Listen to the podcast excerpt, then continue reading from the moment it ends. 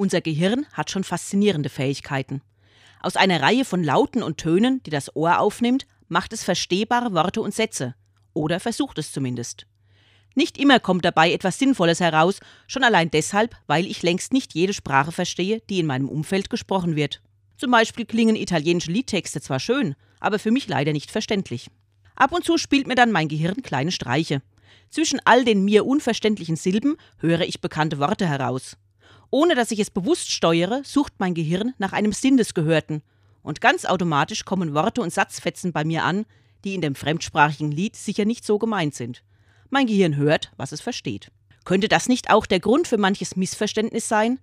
Dass wir nur das hören, was wir verstehen, und dass sich unser Gehirn manches, das es im Augenblick nicht einordnen kann, sozusagen zurechtbastelt.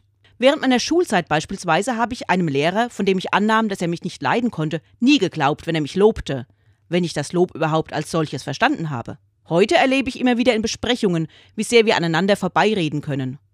Wir hören, was wir verstehen, und bisweilen scheinen wir sehr verschiedene Sprachen zu sprechen. Aber Fremdsprachen kann man ja eigentlich lernen.